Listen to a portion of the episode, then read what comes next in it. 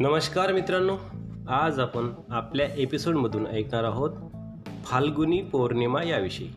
तर ऐकूया महत्त्व फाल्गुनी पौर्णिमेचे. ही पौर्णिमा साधारणत मार्च महिन्यात येते. वीस हजार अर्हंत शिष्यांसह भगवान बुद्धाचे राजा शुद्धोधनाच्या निमंत्रणावरून कपिलवस्तू नगरीत ऐतिहासिक आगमनाप्रित्यर्थ या पौर्णिमेला स्मृत्युत्सव साजरा केला जातो. या प्रवासाला दोन महिन्यांचा कालावधी लागला. भगवान बुद्धाचे त्यांच्या जन्मभूमीत उपस्थित होणे चार विशेष प्रसंगांना चालना देऊन गेले. प्रथम विशेष प्रसंग भगवान बुद्धाचे पिता राजा शुद्धोधन ज्याला राजवैभवाचे प्रदर्शन करण्याची भारी हौस होती आणि आपल्या उत्तराधिकारी पुत्राकरता राज्याचे रक्षण व देखभाल केली होती. त्याला भगवंताच्या सान्निध्यात श्रोतापन्न अवस्था प्राप्त झाली. जुळे चमत्कार राजा आणि त्यांचे दंभी शाक्य प्रजाजन यांनी भगवंतासोबत असलेल्या अर्हतांना सन्मान न देण्याचा त्यांना अभिवादन न करण्याचा मनोदय केला. भगवंतांनी आपल्या अलौकिक दृष्टीने त्यांचा मनोदय जाणला आणि त्यांचे गर्वहरण करण्याकरता त्यांनी जुळे चमत्कार केले. असे चमत्कार बुद्धांना प्राप्त अलौकिक शक्तीद्वारा शक्य होतात. भगवान बुद्ध आकाशात उंच गेले आणि त्यांच्या रोमरंध्रातून अग्नी आणि पाणी यांचा वर्षाव होऊ लागला. भगवंताने हे बावीस प्रकारे करून दाखविले. पटी सं संभिदा मग्ग. याविषयी म्हणते की अग्नी आणि पाणी म्हणजे लाल आणि निळी किरणे होत जी भगवंताच्या सुवर्णमय कांतीमधून प्रस्फुटित झाली. राजाने हे पाहिल्यानंतर भगवंतांना आणि सोबत असलेल्या अर्हतांचा आदर सत्कार केला. इतर शाक्यांनी म्हणजे प्रजाजनांनी मानवजातीला सुख प्राप्त करून देण्याचा मार्ग शोधणाऱ्या भगवंताचा व अर्हतांचा आदर सत्कार केला. त्यानंतर भगवंत खाली आले आणि अचानक अनपेक्षितपणे आकाशातून सर्व उपस्थित शाक्यांच्या अंगावर पावसाचा शिडकाव झाला. ह्या अकल्पित आणि आश्चर्यजनक घटनेची चर्चा सुरू झाली. भगवंताने त्यांना याचे महत्त्व वेसंतर जातकाद्वारे सांगितले आणि अशीच घटना पूर्वजन्मी देखील घडल्याचे सांगितले.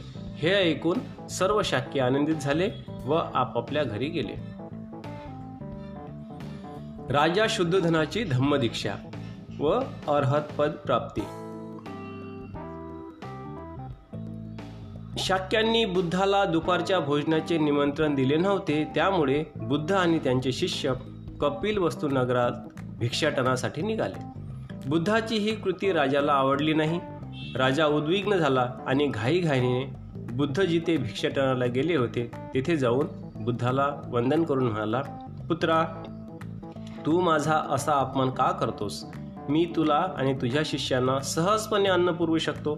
बुद्ध उत्तरले भिक्षाटन करणे हा माझ्या वंशाचा नियम आहे. राजा म्हणाला असे कसे होऊ शकते?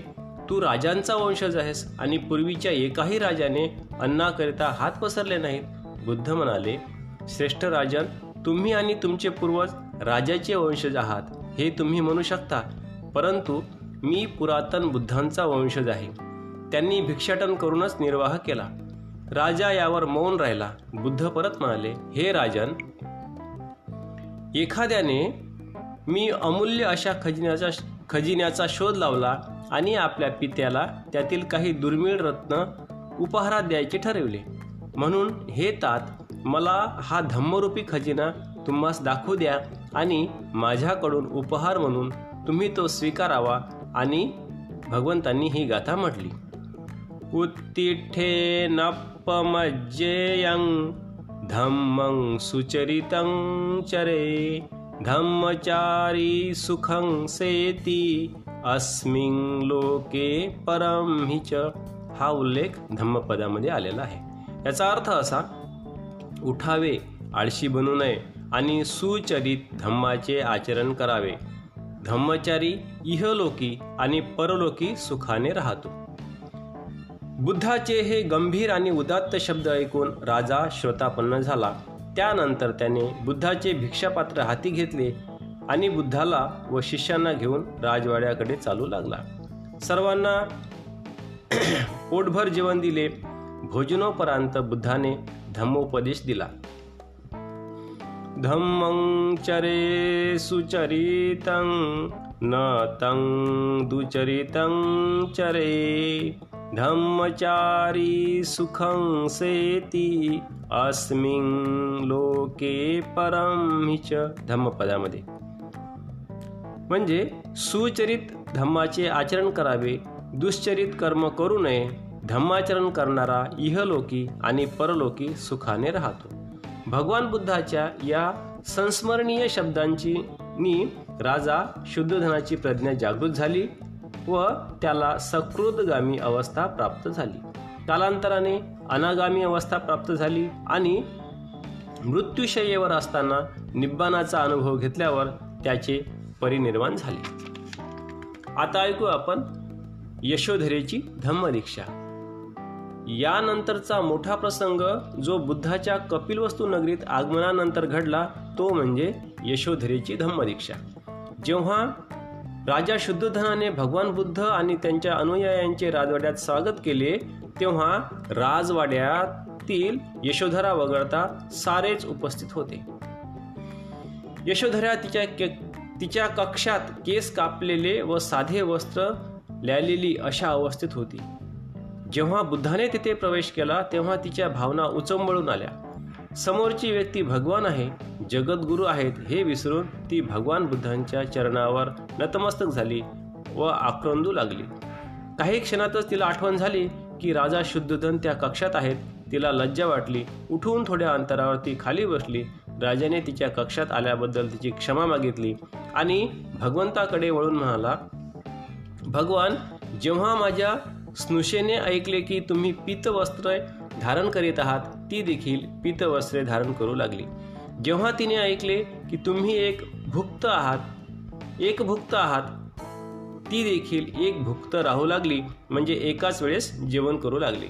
जेव्हा तिने ऐकले की तुम्ही आरामदायक वस्तूंचा त्याग केला आहे तिने देखील आरामदायक वस्तूंचा त्याग केला. जेव्हा तिने ऐकले की तुम्ही फुलमाला सुगंधित द्रव्ये यांचा त्याग केला आहे तेव्हा तिने देखील शृंगार प्रसाधने त्यागली आहेत. जेव्हा तिच्या माहेरच्या लोकांनी निरोप पाठवला की आम्ही आमच्या मुलीला मुलीच्या इच्छापूर्ती करू तेव्हा तिने त्यांच्या एकाही निरोपाचे उत्तर दिले नाही. अशी गुणी आहे माझी स्नुषा म्हणजे सून.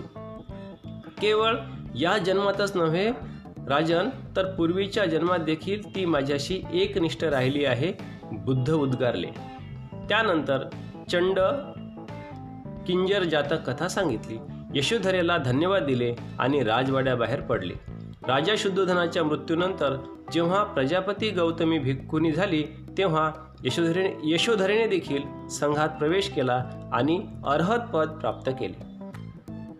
आता ऐकूया आपण राहुल भिक्खू होतो ही गोष्ट. यानंतर उल्लेखनीय प्रसंग सात वर्षीय राहुल याची धम्मदीक्षा. भगवान बुद्धाचे कपिलवस्तू नगरीत आगमन झाल्यानंतर सातव्या दिवशी हा प्रसंग घडला.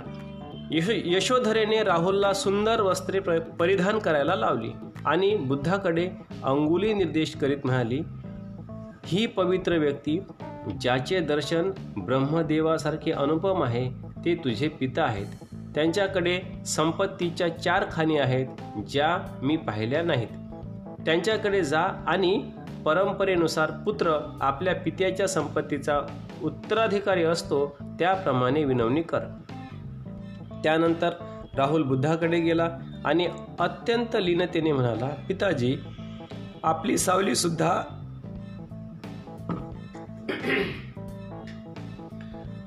पिताजी आपली सावली सुद्धा अत्यानंद देणारी आहे.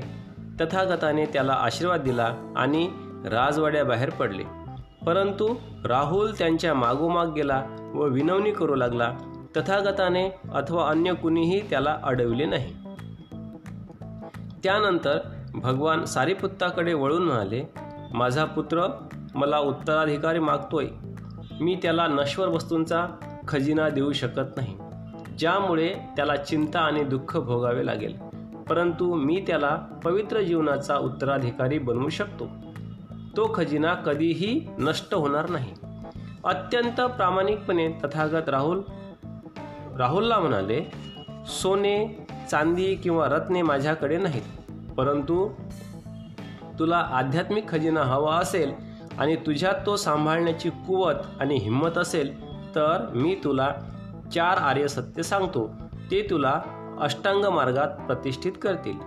परमोच्च सुखाच्या प्राप्तीकरिता जे आपले आयुष्य अर्पण करतात मनाचा सुसंस्कृतपणा दाखवतात अशा बांधवांच्या संघात तुला येण्याची इच्छा आहे काय?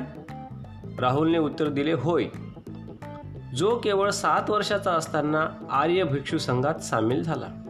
सात वर्षाचा मुलगा सामनेराचे व्रतस्थ जिने जगत असेल हे अविश्वसनीय वाटते. परंतु श्रामनेर राहुल सुसंस्कृत होता अत्यंत आज्ञाधारक होता आणि शिस्तप्रिय होता. आपल्या वरिष्ठांच्या आद आज्ञापालनात तो सदैव असायचा. असे म्हटले आहे की तो सकाळी लवकर उठून मुठभर वाळू हाताने वर फेकीत म्हणत असे आज माझ्या वरिष्ठांकडून या वाळू इतका उपदेश मला मिळो. बुद्धाने राहुलला जो उपदेश दिला तो अंबल ठिका राहुलोवाद सुत्तात नोंदविला आहे.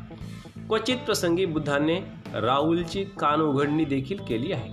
बुद्धाच्या निर्देशानुसार राहुलने ध्यानात प्रावीण्य मिळवले आणि चूल राहुलोवाद सूत्राचे श्रवण करताच त्याला अर्हत पद प्राप्त झाले. सारीपुत्त आणि भगवान बुद्ध यांचे पूर्वीच अर्हत राहुलचे परिनिर्माण झाले. आता ऐकूया आपण युवराज नंदची धम्मदीक्षा. चौथा महत्त्वाचा प्रसंग युवराज नंदची धम्मदीक्षा होय. भगवान बुद्धाच्या आगमनाच्या वेळी युवराज नंदचे तीन समारंभ प्रित्यर्थ त्याचे अभिनंदन करायला लोक जमले होते. अभिषेक समारंभ लग्न समारंभ आणि गृहस्थ जीवन समारंभ. भोजनानंतर भगवान बुद्धाने आपले भिक्षापात्र नंदच्या हातात दिले व आशीर्वाद दिले आणि भिक्षापात्र नंदाकडून परत न घेता चालू लागले. युवराज नंद भगवान बुद्धाच्या मागोमाग चालू लागला. भगवान बुद्ध कोणत्याही क्षणी भिक्षापात्र परत मागतील असे त्याला वाटले पण भगवंताने पात्र मागितले नाही. आदराने तो बुद्धामागे चालत राहिला. जनपद कल्याणी युवराज नंदची वाग्दत्त वाग्दत्त वधू नंद बुद्धामागे चालला हे ऐकता क्षणी त्याच्यामागे धावली आणि म्हणाली हे राजन मागे फिरा. हा कातर स्वर नंदच्या हृदयात शिरला आणि तो खिन्न झाला. परंतु बुद्धाप्रती असलेल्या आदरामुळे त्याने बुद्धाला भिक्षापात्र परत केले नाही. बुद्धाच्या तात्पुरत्या निवासस्थानापर्यंत बुद्धासोबत तो गेला. तेथे पोहोचल्यावर बुद्धाने नंदला भिक्षू होण्याबद्दल विचारले. थोड्याशा नाराजीनेच बुद्धाप्रती अत्यंत आदर असल्यामुळे त्याने होकार दिला. भिक्खू नंदाला संन्यासी जीवनात आनंद होईना. नैराश्याने त्याला ग्रासले. पत्नीबद्दल तो विचार करू लागला. सोबत असलेल्या भिक्षूंना तो हे सांगू लागला मी परत संसारात जाऊ इच्छितो असे तो बोलू लागला. हे ऐकल्यावर बुद्धाने नंदला बोलावून विचारले व खात्री करून घेतली. नंदने स्वतःचा कमकुवतपणा पण कमकुवतपणा लपविला नाही. पत्नीबद्दल चिंता वाटते असे तो म्हणाला. भगवान बुद्धाची उपदेश देण्याची पद्धत. नंदला योग्य वळणावर आणण्याचे बुद्धाने ठरवले. आपल्या परामानसिक शक्तीचा उपयोग करून नंदला तावातींस नावाच्या स्वर्गात अप्सरा दाखविण्याकरिता नेले. वाटेत नंदला कान नाक शेपूट गळालेली एक अर्धवट जळालेल्या झाडाची झाडाच्या खुंटात बिलगलेली माकडीन दाखवली. स्वर्गात पोहोचल्यानंतर तेथील अप्सरांकडे अंगुली निर्देश करून भगवान नंदला म्हणाले तुझी पत्नी जनपद कल्याणी या अप्सरांपेक्षा जास्त सुंदर आहे काय? नंद म्हणाला का नाक शेपूट नसलेल्या कुरूप माकडिनीप्रमाणे जनपद कल्याणी या अस अप्सरांशी तुलना केल्यावर भासते. अप्सरा खचितच अधिक सुंदर आहेत. आनंदित हो नंद मी सांगतो तसे केल्यास या अप्सरा तुला मिळू शकतील. तसे वचन मी देतो. बुद्ध म्हणाले असे असल्यास मी खुशीने भिक्षूचे पवित्र जीवन जगेन. नंद उद्गारला स्वर्गातील अप्सरा उपभोगायला मिळतील म्हणून नंद भिक्षूचे जीवन जगत आहे. हे वर्तमान भिक्षूंना करताच ते त्याची भत्सना करू लागले धिक्कार करू लागले. यामुळे नंदाला हे लज्जास्पद वाटले. यानंतर तो प्रामाणिकपणे साधना करू लागला. व अल्पकाळातच त्याने अर्हत पद प्राप्त केले. त्यानंतर तो भगवंताकडे आला व म्हणाला भगवान मी आपणास एका वचनातून मुक्त करू इच्छितो. जे आपण मला पूर्वी दिले होते मी सांगतो तसे केल्यास या अप्सरा तुला मिळू शकतील. हे ते वचन. बुद्धाने म्हणाले नंद सांसारिक वस्तूंचा मोह जेव्हा तू त्यागलास आणि तृष्णारहित झालास त्या क्षणीच मी वचनमुक्त झालो. धन्यवाद.